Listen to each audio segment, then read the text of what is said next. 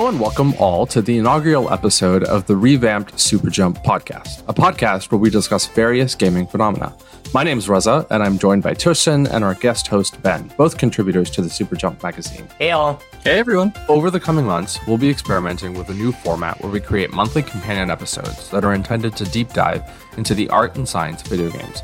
We're super excited to see where this goes and have some great conversations along the way with a lot of the contributors at the Super Jump magazine. For this episode, our focus is going to be on streaming, a topic that's filled the news over the last few weeks after Google decided to shut down Stadia, its cloud gaming service. Stadia was a platform that allowed individuals to play any game on the service entirely through the cloud. Additionally, you could also play the games on any platform fundamentally your PC, your uh, TV, if you had a Chromecast, and even through your phone. This was a really interesting idea for a ton of folks, right? Compared to the idea of purchasing a PC or a console, both of which are going to rack you several hundreds of dollars, the barrier to entry here is fundamentally lower. It had a lot of promise, and I think a lot of people were excited. Tristan and Ben, you guys were both relatively early adopters to the platform. Can you guys tell listeners maybe like what drove you to give the platform a go and what your thoughts were whenever it came out? Yeah, I think I'll jump in first there. For me personally, I normally take a while, look at the situation, give something three or four years' time. Like I didn't join the Game of Thrones bandwagon until after the fifth season. but this time I thought, you know what, I'm embedded into the Google kind of review. So I've got access to the calendar, I've got one of their phones etc., etc. So I thought this time, even though I knew at the back of my head, I felt like it was going to inevitably collapse, and that's maybe reputationally with Google Lens and other experiments of the past. I wanted to, I don't know, be brave this time, give it a go because it had the potential to be a game changer. I wouldn't have to shell out, say, £500 for a new PlayStation or keep upgrading screens and buying games in there. I could just do everything through Stadia. And the potential was great. And that is more or less, in a nutshell, why I chose to be an early adopter. I think on my side, there were two main reasons. Raza, you and I are both in tech outside of this. So I just wanted to try the coolest thing. I was all in. I got the founders edition, which is like $150. It came in a nice little box, which I really like. Maybe you can now. sell it now, Tristan, for Yeah. $500 when it's memorabilia. Yeah, it's an antique item. and then the second thing was I was also doing kind of a controllers analysis across all the different consoles. And I just want to see what Google could come out with because they were coming out with a different type of controller. So yeah, those are the two main reasons. One, want to try the tech. This was when the NVIDIA streaming was the only other big thing that gamers can use. And then the Yeah. second thing was just trying to understand how Google approaches ergonomics and if it's a good controller, it has Bluetooth, so I can use it anywhere else that I want. Yeah, definitely. I would say a lot of those reasons were definitely pretty compelling. I'm curious, Ben, before Stadia, did you try gaming streaming ever? I know there were like a couple of very old options that experimented with this, which never really took off, but did you ever try before or was this your first time? This is my first time properly streaming games online in that format. I played online on the PS3, PS4, dabbled in the odd PC game, but this was the first time I was going to try it in that kind of format. It was also, on a side note, the first time I had a Chromecast as well. So I thought that was quite cool. So it was something I could use in addition to that. Started like streaming Netflix and stuff, which was really a great addition. But obviously, the main traction was the games. And Mhm. yeah, it's my first way of trying it. Um, as Tristan was saying, I also got the Founders Edition with the cool box and all the bells and whistles on top. I also got two free editions later on in kind of Google's lifespan where it felt a bit more desperate and desperate. So I've ended up with Yeah. three versions of the console. Oh my god.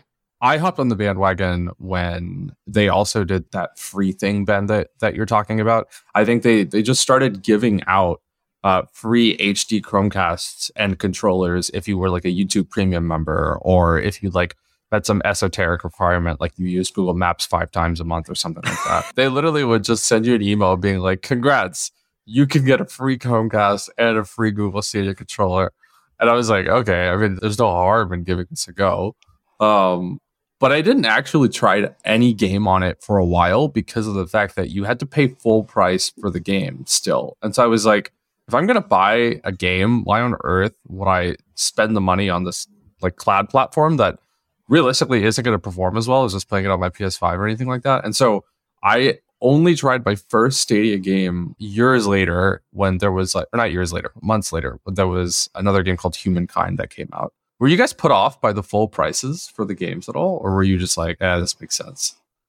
So the first game that I played was actually Destiny 2 because I believe it was free for Stadia Pro members. And for listeners, Stadia Pro, you pay a premium membership that will give you like one or two free games a month.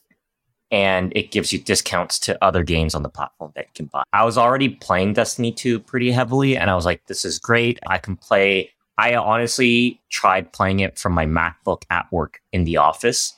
Um, because I was like, hey, you can pick it up. Destiny 2 also is a very large game. It's 100 gigs, or at least it was at that time. So it tends to be a very kind of like sit down and play at your gaming computer type of game. So that was a luring thing for me.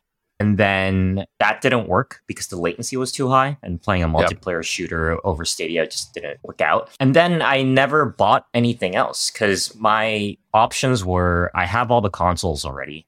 Why would I spend $60 to buy it on this platform that feels like a subpar experience versus playing it on my computer, playing it in my living room?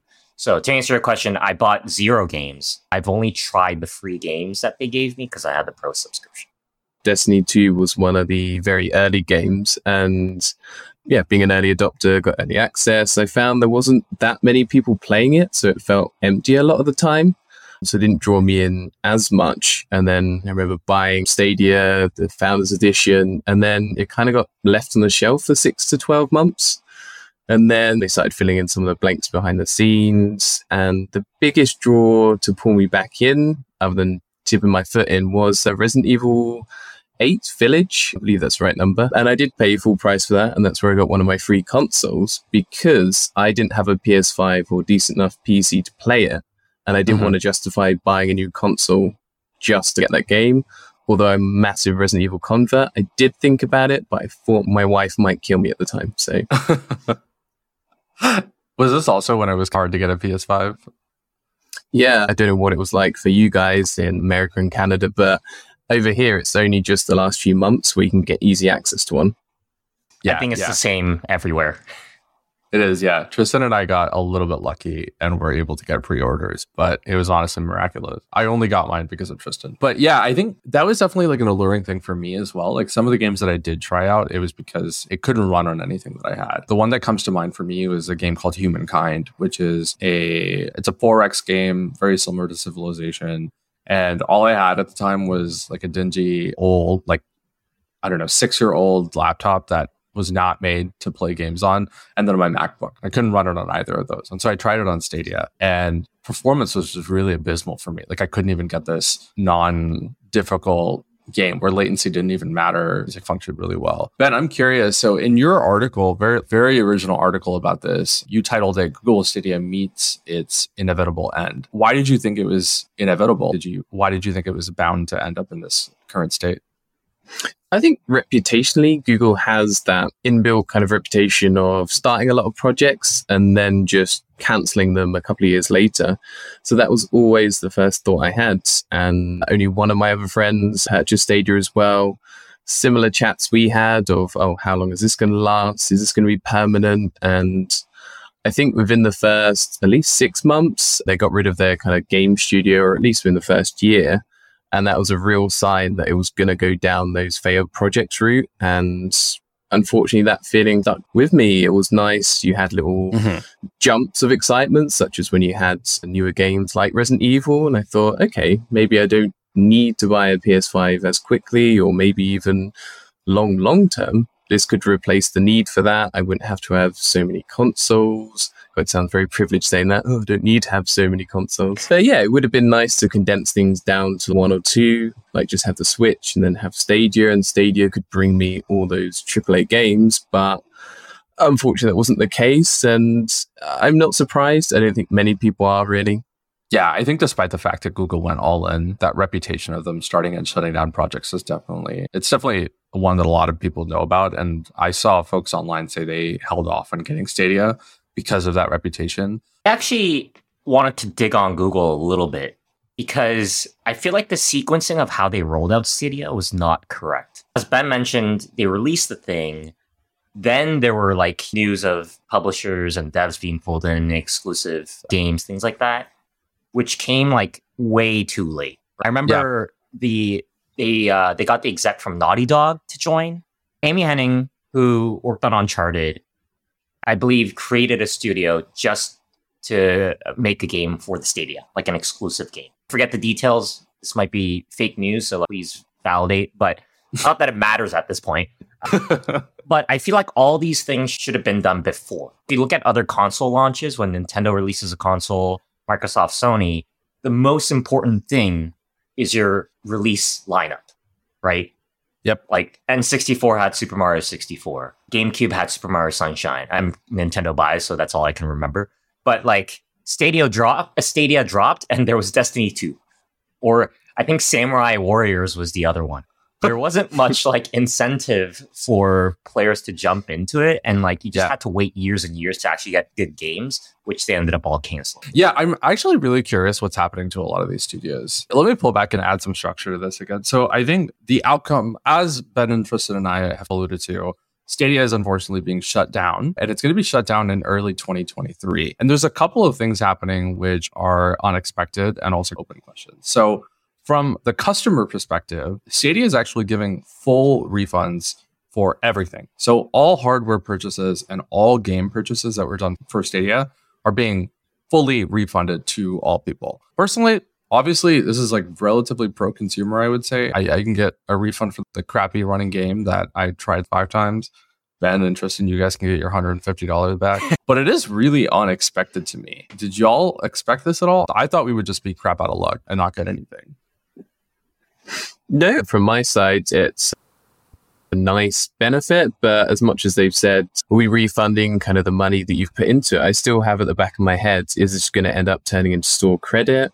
Are we going to have an option when, say, the email comes through, you can have your refund for $200 or pounds, whatever it is, or you can have an extra 50 if you choose to use it as store credit and see what the kind of final user outcome is on that front. But it is a nice benefit at the end, but does feel like it was all part of an experiment beforehand and you're being paid for your time. Yeah, I was not expecting them to refund everything. That is why I don't think I've seen any tech company do something like that. It was a pleasant surprise.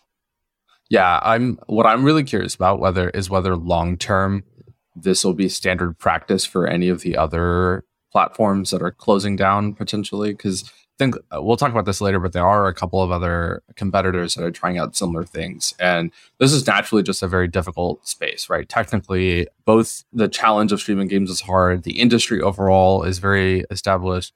And so I'm curious whether future people that shut down are going to do, do anything like this. I'll be shocked if they do because Google has a capital to be able to pull something like this off. But I think a lot of consumers might get screwed down the road, mm-hmm. potentially, if any platforms shut down and they just lose access to these games for ten dollars in credit or something. Yeah, that's what happened with Ouya, right?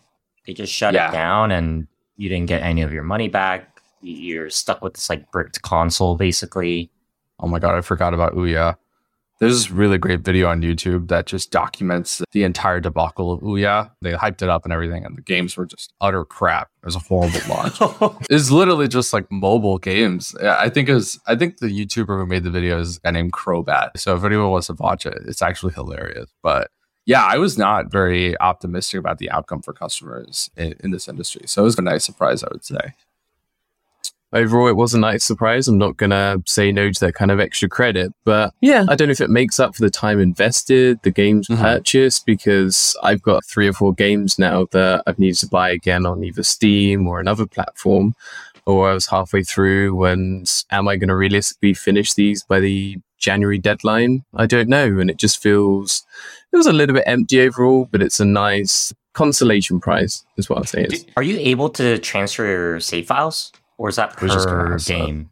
Because I know Destiny let you transfer your progress over between platforms. That's a very good question. I've assumed it hasn't, and maybe I skim read the kind of email from them, but I'm going to assume you're not able to. unless I'm proven otherwise in the next few minutes. Are you I'm like frantically typing save Yeah, yeah. file Stadia. It looks like it's per game. So like, there's an article about Cyberpunk 2077, and CD Projekt Red said your save file won't be retrieved, and all your progress is lost forever. That, that's the word for word that they used. Oh my god! Wait, but didn't they just launch cross-platform saves? I guess they probably just excluded Projekt Stadia Red? from that. Yeah, they announced cross-platform saves for Cyberpunk, but Oh, I'm I see. assuming Stadia development was just not happening, Yeah, and so they probably just didn't roll out that update Yeah. to Stadia, which sucks for those people.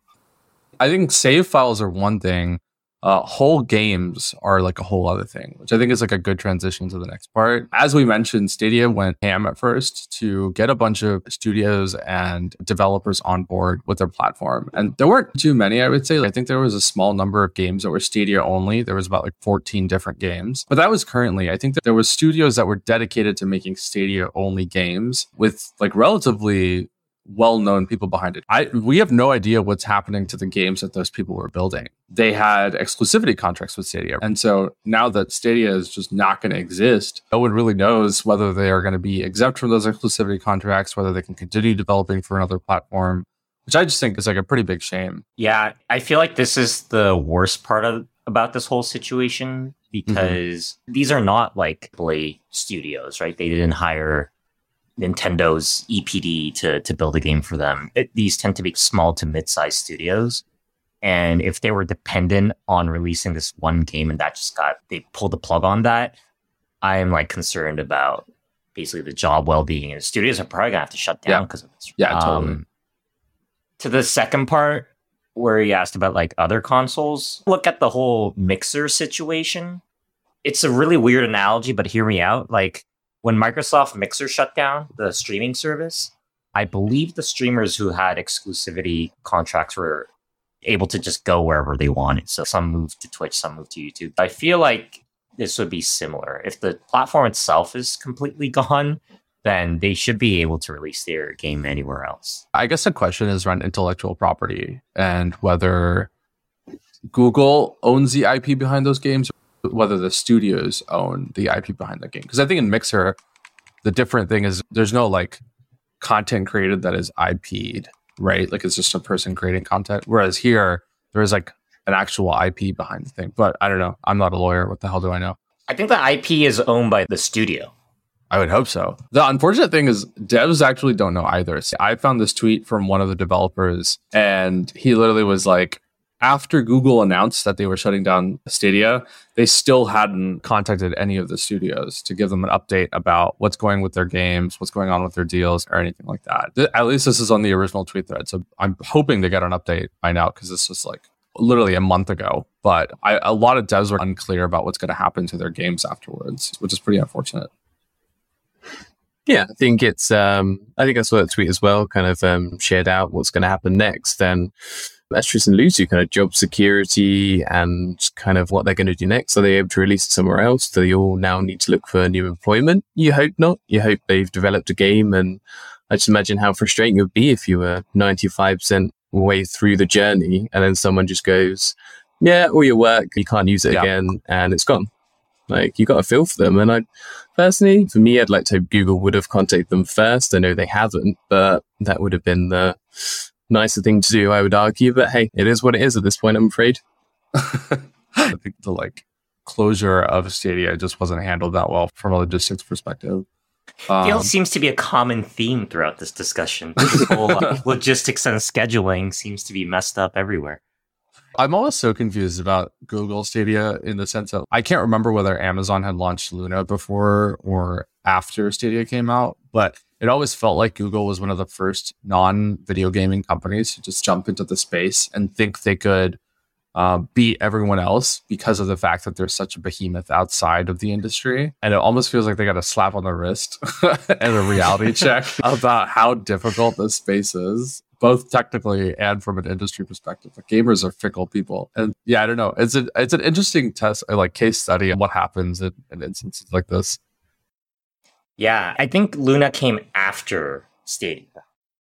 So like Amazon decided to jump in after Google jumped Yeah. in. But I agree with you. Google just botched this so badly. I feel like the fundamental issue with Stadia was the user base, right? And like they just couldn't find the right fit. I remember I had a tweet thread right when Stadia came out. And I think the use case is even present in this recording where you have all the consoles, you have all the games, you're Mhm. never going to buy Stadia.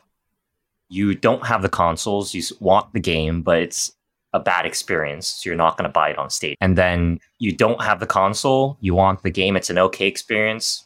Sure, maybe you'll pick it up and now it's going away. So there there is no scenario where any gamer, doesn't matter if you're a casual, hardcore, competitive, would want to buy their game here. I feel like from a product point of view, they just did not think that through properly. Yeah, no, I totally agree. I think like when you're starting off with something like this, the main thing you need is exclusivity, right? They got screwed because Destiny 2 and all these other games were already on other platforms.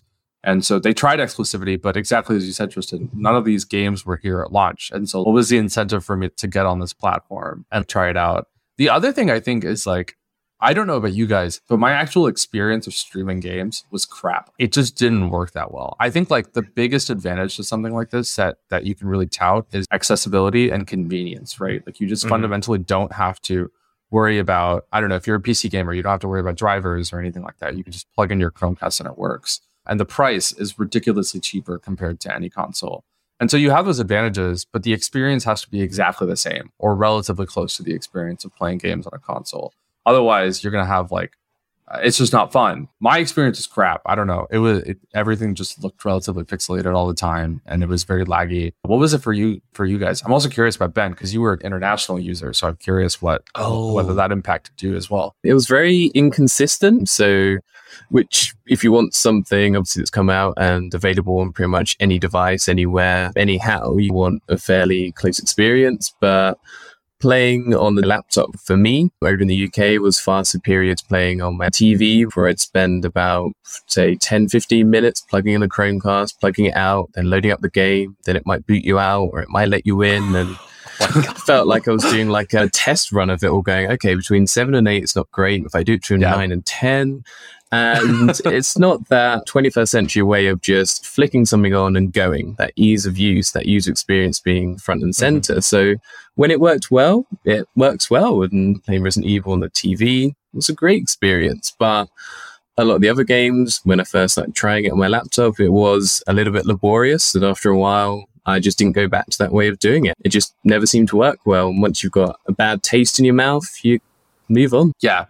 I think that was at a really good point, Ben. It not only was the experience of streaming games bad, but the actual like way of accessing them a lot of the times. Like if you're on PC, it was relatively fine. You just go to the website, you like tap on a game. If you wanted to play on your phone, this is where it got like really convoluted because Apple didn't want to allow cloud streaming apps onto their app store. And so even though there was a Stadia app on the iPhone, if you wanted to stream a Stadia game on the iPhone, you had to open it up in your web browser uh, in that app and then play Stadia through the web browser. And the actual like Stadia app was just a selector for doing stuff on your computer or for download or adding more games to your library. And so I think we'll talk about this more later because there are some interesting dynamics here around Apple and Google and uh, competitiveness and stuff like that. But it just felt uncomfortable and weird. That's not really the way that I would think of starting a game. I just want to open the app, tap a button, and play the game. Even with the Chromecast, right? Like, I think the main one that was around when Stadia came out was a Chromecast Ultra. And both of the OG Chromecast and the Chromecast Ultra, they didn't have a remote or anything with it. You just plugged it into the TV and then you used your phone to control everything. I think for people that are completely new to that paradigm, it's just less intuitive than like having a controller, turning on the TV, and then picking the game that you want. So I don't know. I think from the get go, the whole experience of actually doing this was not was just not that great. Go- going back to user base, you're not going to buy your grandma a Stadia, right? Like you, you give your grandma a Nintendo Wii because the, there are games there. It's easy to set up. But imagine giving your grandma like a Chromecast Ultra Stadia controller. You got to set all these things up. No, I agree. It's not it's not intuitive for people that are like not. I remember getting my parents a Chromecast, and my parents are not the most tech savvy people in the world, and so it did not go very well. like it, it, worked okay, but they would just get confused sometimes. I just think, um, yeah, it was a good point about the family kind of window pane test there. You saying grandma, I wouldn't even, yeah, get my kind of mum to try and use it. Just trying to select a phone for her is difficult enough. And the Chromecast takes like a few seconds to get going to like get the kind of image in the background and then get used to seeing that symbol in the corner of YouTube or anything you want to kind of flick and stream onto the TV. So yeah, I think I'm going on a bit of a tangent here. Uh, when I was looking on Twitter and some of the Google Stadia articles I put out there or any threads I looked at, it felt a lot of families with younger children ended up gravitating towards Stadia because a lot of those games were not aimed at adults and they were mm. the ones defending the console a lot more. And again, this is anecdotally just looking over a, a few threads, but and then the user base around my age range, about 34, they were the ones that are just like, no, it's got no hope, it's going to fail. Some of them were a little more less polite in their language, shall we say, but that was a general sentiment that came along. Yeah, I feel like in general, the takeaway is I couldn't tell who the what audience Google was actually going for, right? Both from a library perspective, from an experience perspective. It felt like they were just let's just build this thing and maybe people will use. I don't know. It seems strange to me. It's still a lot of upfront inv- investment for not a lot of clarity around like who exactly they were going after, which is unfortunate because I think like there is a ton of promise with the fundamentals here. It just wasn't executed very well.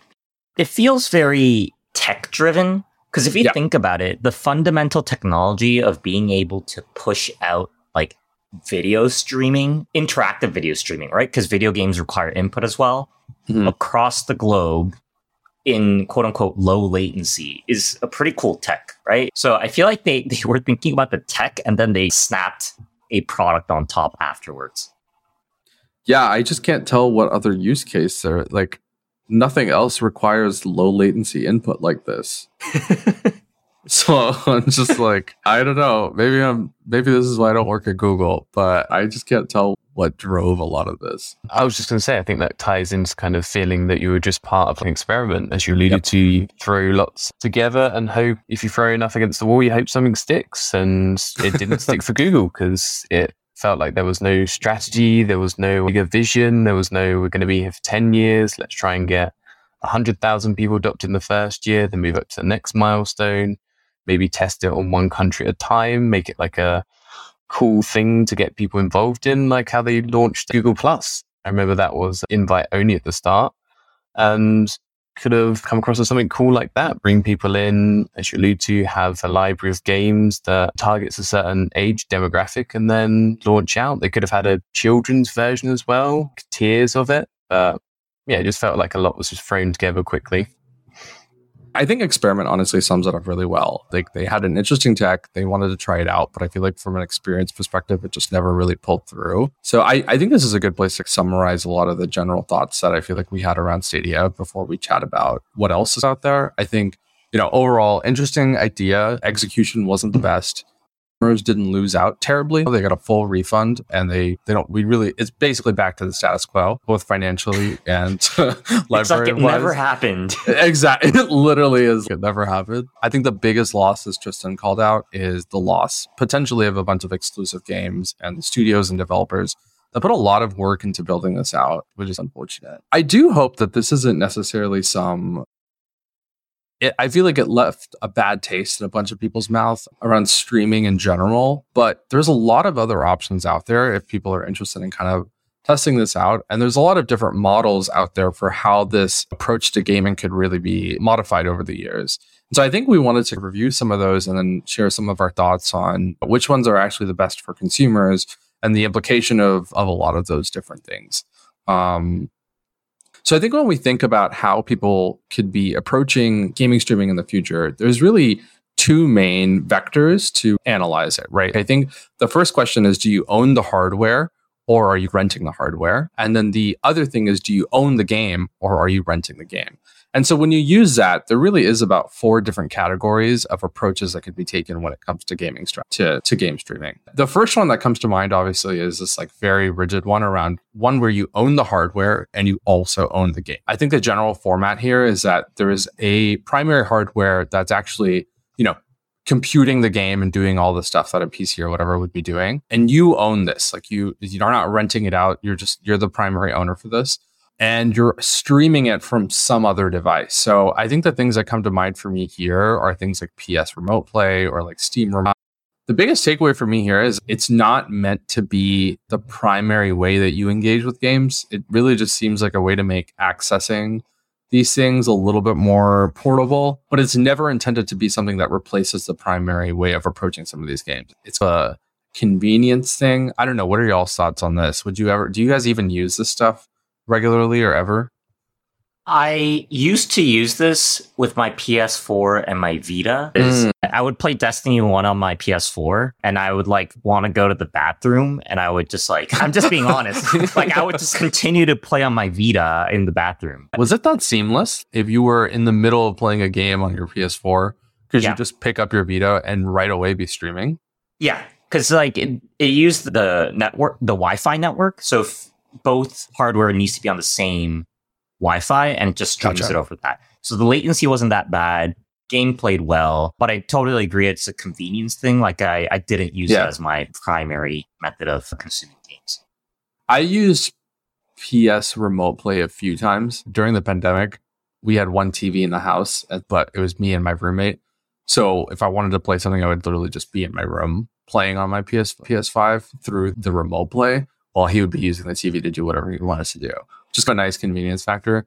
But it also isn't like a game changer. Like you're still in the house, you're not exactly leaving it. And they recommend that you use it on the same Wi Fi. Like you're not supposed to be out in the middle of nowhere using 3G to stream a PS5 game. But it does not, it's not like a game changer for me. Ben, have you tried this out? Yeah, I've tried the PS Remote Play. I'm not sure as fleeting an idea as Tristan was, but I've dabbled in it. And I think, as you alluded to, also it's it's convenience it's not a groundbreaking jump where you could potentially say leave your ps5 on power saving but still on in the background at home and then you're in the middle of say australia just catching up on an hour of gaming before bed or something it's nice to have but it's not going to revolutionize my life that much i think like the biggest takeaway here is like it's a plus one to the current approach to gaming it's never going to be like a replacement for it because it doesn't make sense and the um like the barrier to entry for this option is so high because you need yep. to own multiple pieces of hardware. Even Steam Remote, I believe you need like a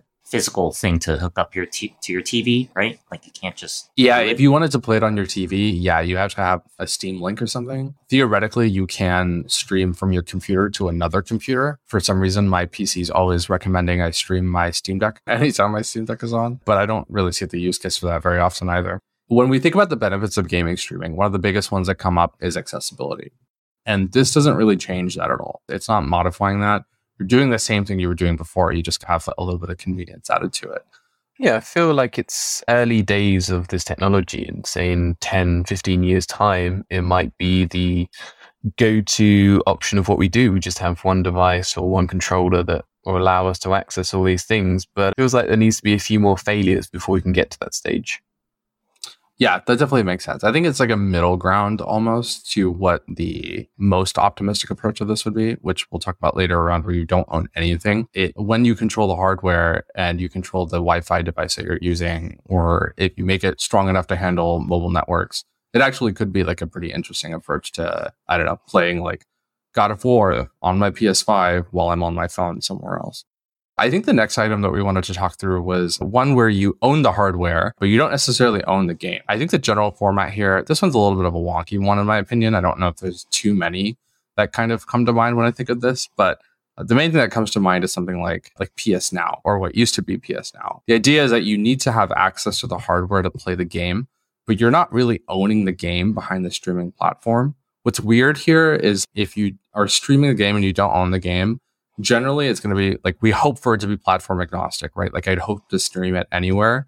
But in these instances, like PS Now, you have to have a PS4 or PS5 to play these like older PS2, PS3 games on. I think Nintendo has another similar thing where if you subscribe to their online offering, then they give you access to a bunch of old games that you can stream. I I don't know if this is like a great experience in my opinion. I don't know. What are y'all's thoughts? I think even between the two examples that you gave, they're slightly different because PS Now is more of a Netflix style, right? Like you, yep. you buy the subscription, they give you a bunch of games, it rotates in and out. It's also like Game Pass. Game Pass is like much broader than that now. Whereas yeah. Nintendo's is like a little plus add-on for buying their online subscription. But yep. to be honest, I don't see maybe outside of Game Pass a lot of places following this model. There's not much value from either side, I feel.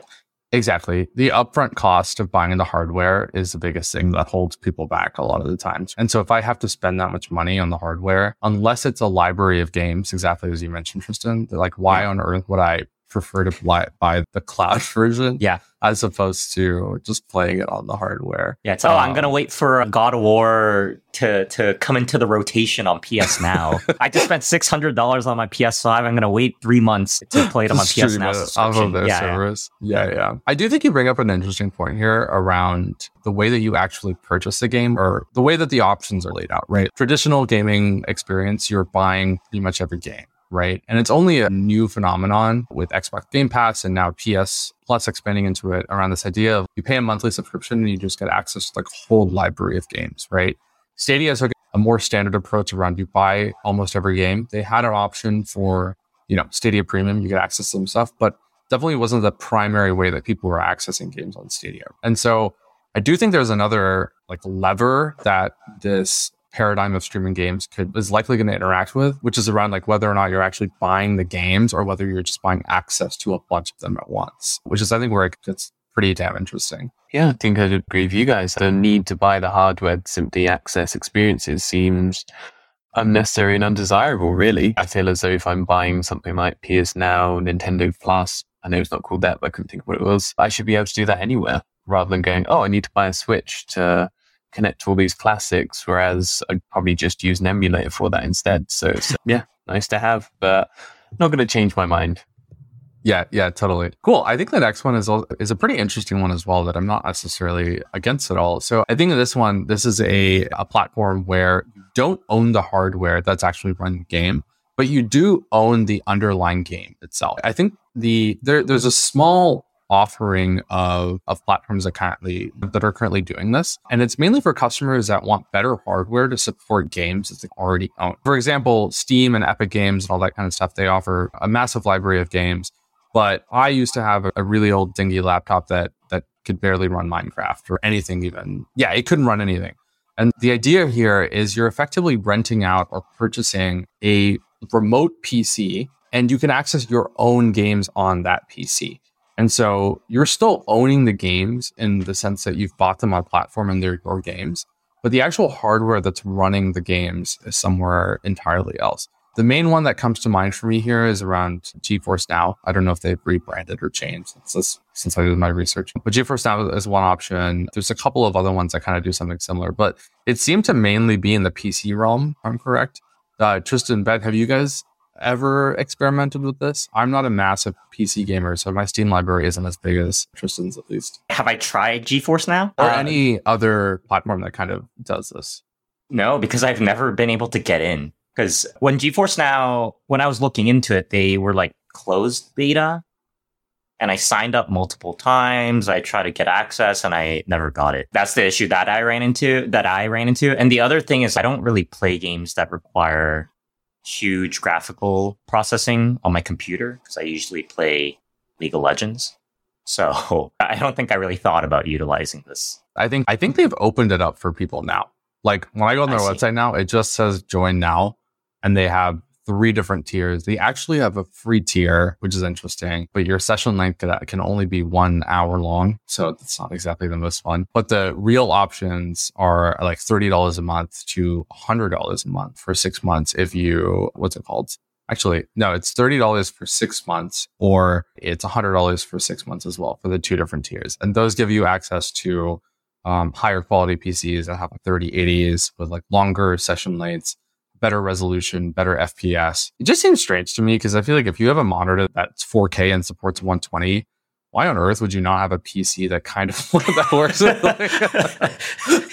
like, like, what is a use case for me to own that monitor but not the PC that's using? I don't know. It seems I've, I don't know who's actually using it. Might make sense in this current hardware constrained market, right? I guess crypto is all crashing, so GPUs will be available again. But if you can't find a GPU and you just have your monitor, it might be a good option to utilize this in the interim, right? As we're talking about this, I remembered one more thing. This almost feels like a very Asian uh, cultural thing. So, like in Asia, there's a lot of internet cafes that have top of the line gaming PCs, right? Oh, interesting. And usually they have games installed, but you can also just play your own games there. Mm-hmm. This feels like a very in home analogy of that, right? You don't own the craziest PC. You're fine just buying the games and you're basically like borrowing the hardware to play it. I, I know a lot of Asian, at least in Korea, that's like a big cultural thing. You go to the internet cafe together with your friends that play the games. No, that's an interesting comparison. I think the like the thing that makes this paradigm the most interesting for me is that you can transition from a state where you don't own the hardware and you own the game to one where you own the hardware and you own the game. And the experience is like the same to you, right? If I have a mm-hmm. bunch of like my Steam library is massive, but I don't own a PC that can run it. I have an amazing 4K 120 FPS monitor. For the time being, I'm like using the service and all of my save files are there. My games are my own on the Steam library. If down the road I want to purchase my own hardware, and and just run it locally, then I'll just smoothly transition to that, right? There's nothing really stopping me from doing that. And so the only platform where this I could see this like potentially working is the PC one. Uh, it seems like a weird idea for I don't know Sony or somewhere else to navigate to this.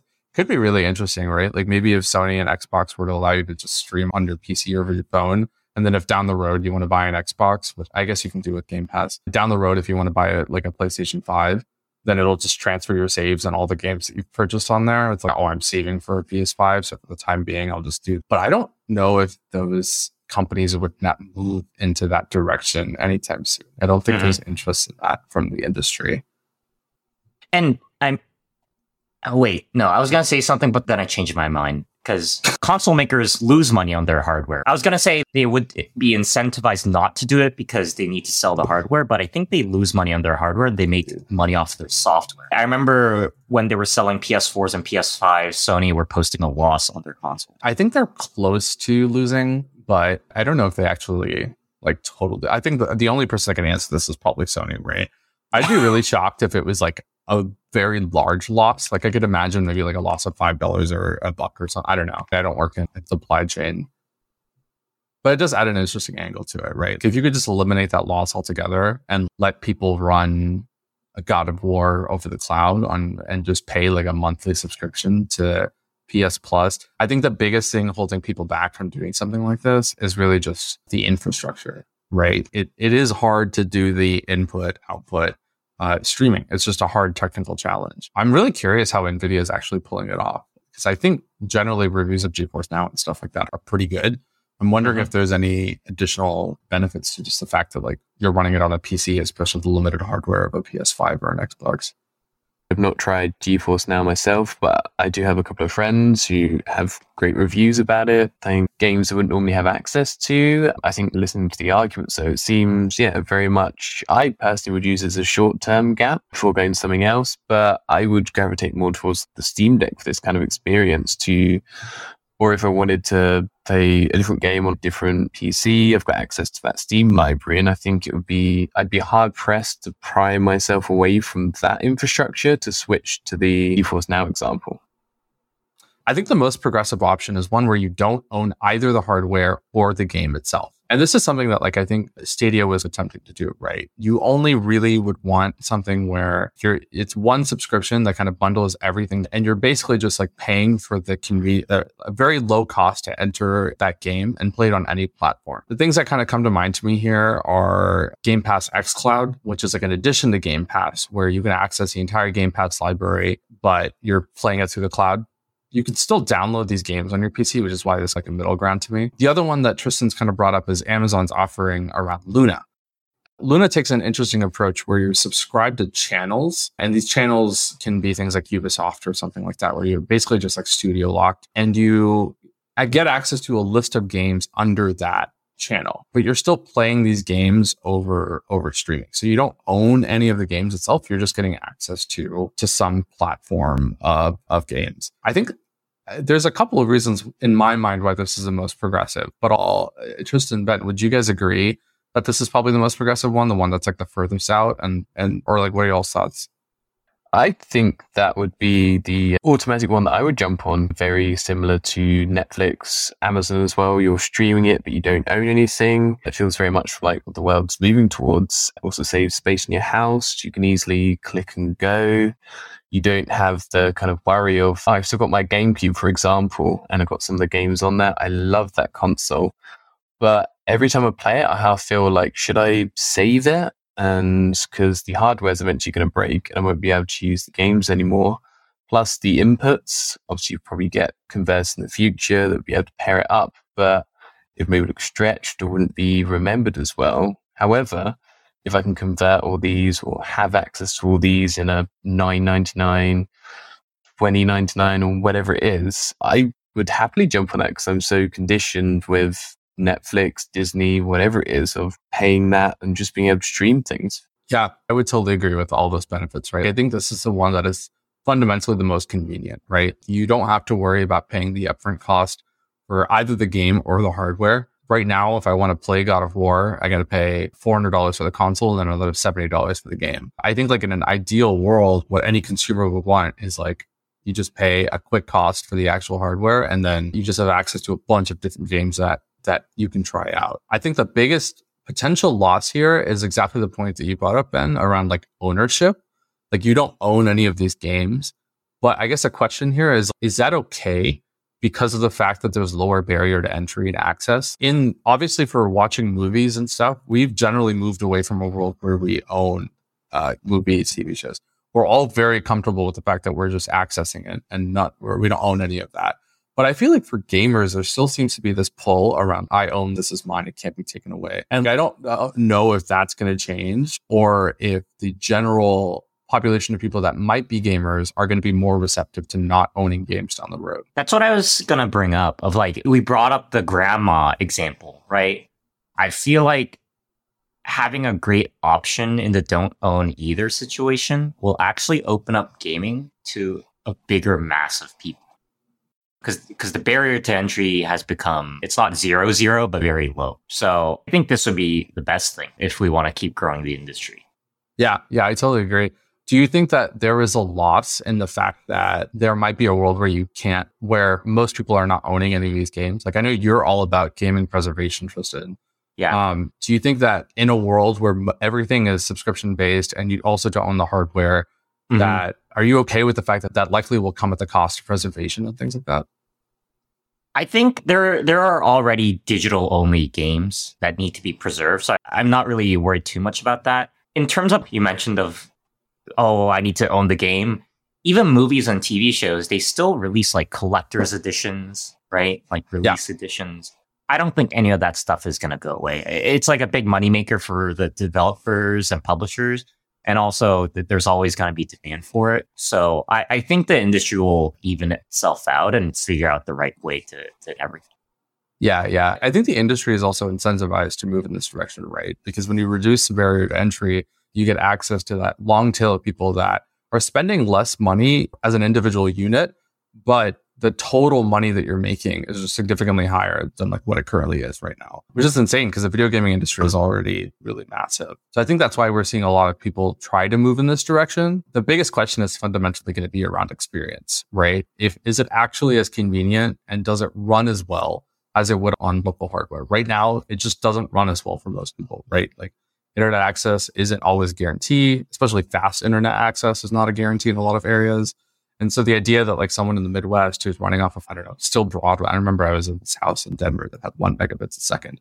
There was no way I was going to be streaming Destiny 2 on, on internet like that. And so I think there's a lot of barriers to entry here to actually like get it established because the infrastructure costs are massive, not only on the industry and the companies, but just other adjacent industries that I don't see happening anytime soon. Yeah, I think that raises a very good point about barriers to access. And I remember reading just in the UK where there are some areas that you can't get broadband and it's, yeah, average maybe two meg or so and trying to struggle to stream these things. I doubt many people would give up their kind of console and discs for that for at least five, ten years before everything catches up to where it is in the bigger cities. I live in London, got decent internet on my doorstep, but my mum has about a 10% of that speed at home. So it's hopeless playing anything that's not pre installed. Yeah, yeah. And that's why I think there will be some sort of middle ground, right? Which I think is honestly what Xbox does currently to some degree with Game Pass around a, a, platform where you can still download and play these games locally if you need to, if that's what you want. But it's also an option for you to stream and just play it however you want. I guess the question that in my mind is if that's the paradigm, then will more people lean towards one where you download it locally and play, or will more people lean towards the latter one? And I think all of that is dependent on whether or not you actually want to put down the money for the hardware, or if in general people are just not going to have the hardware to actually play some of these games.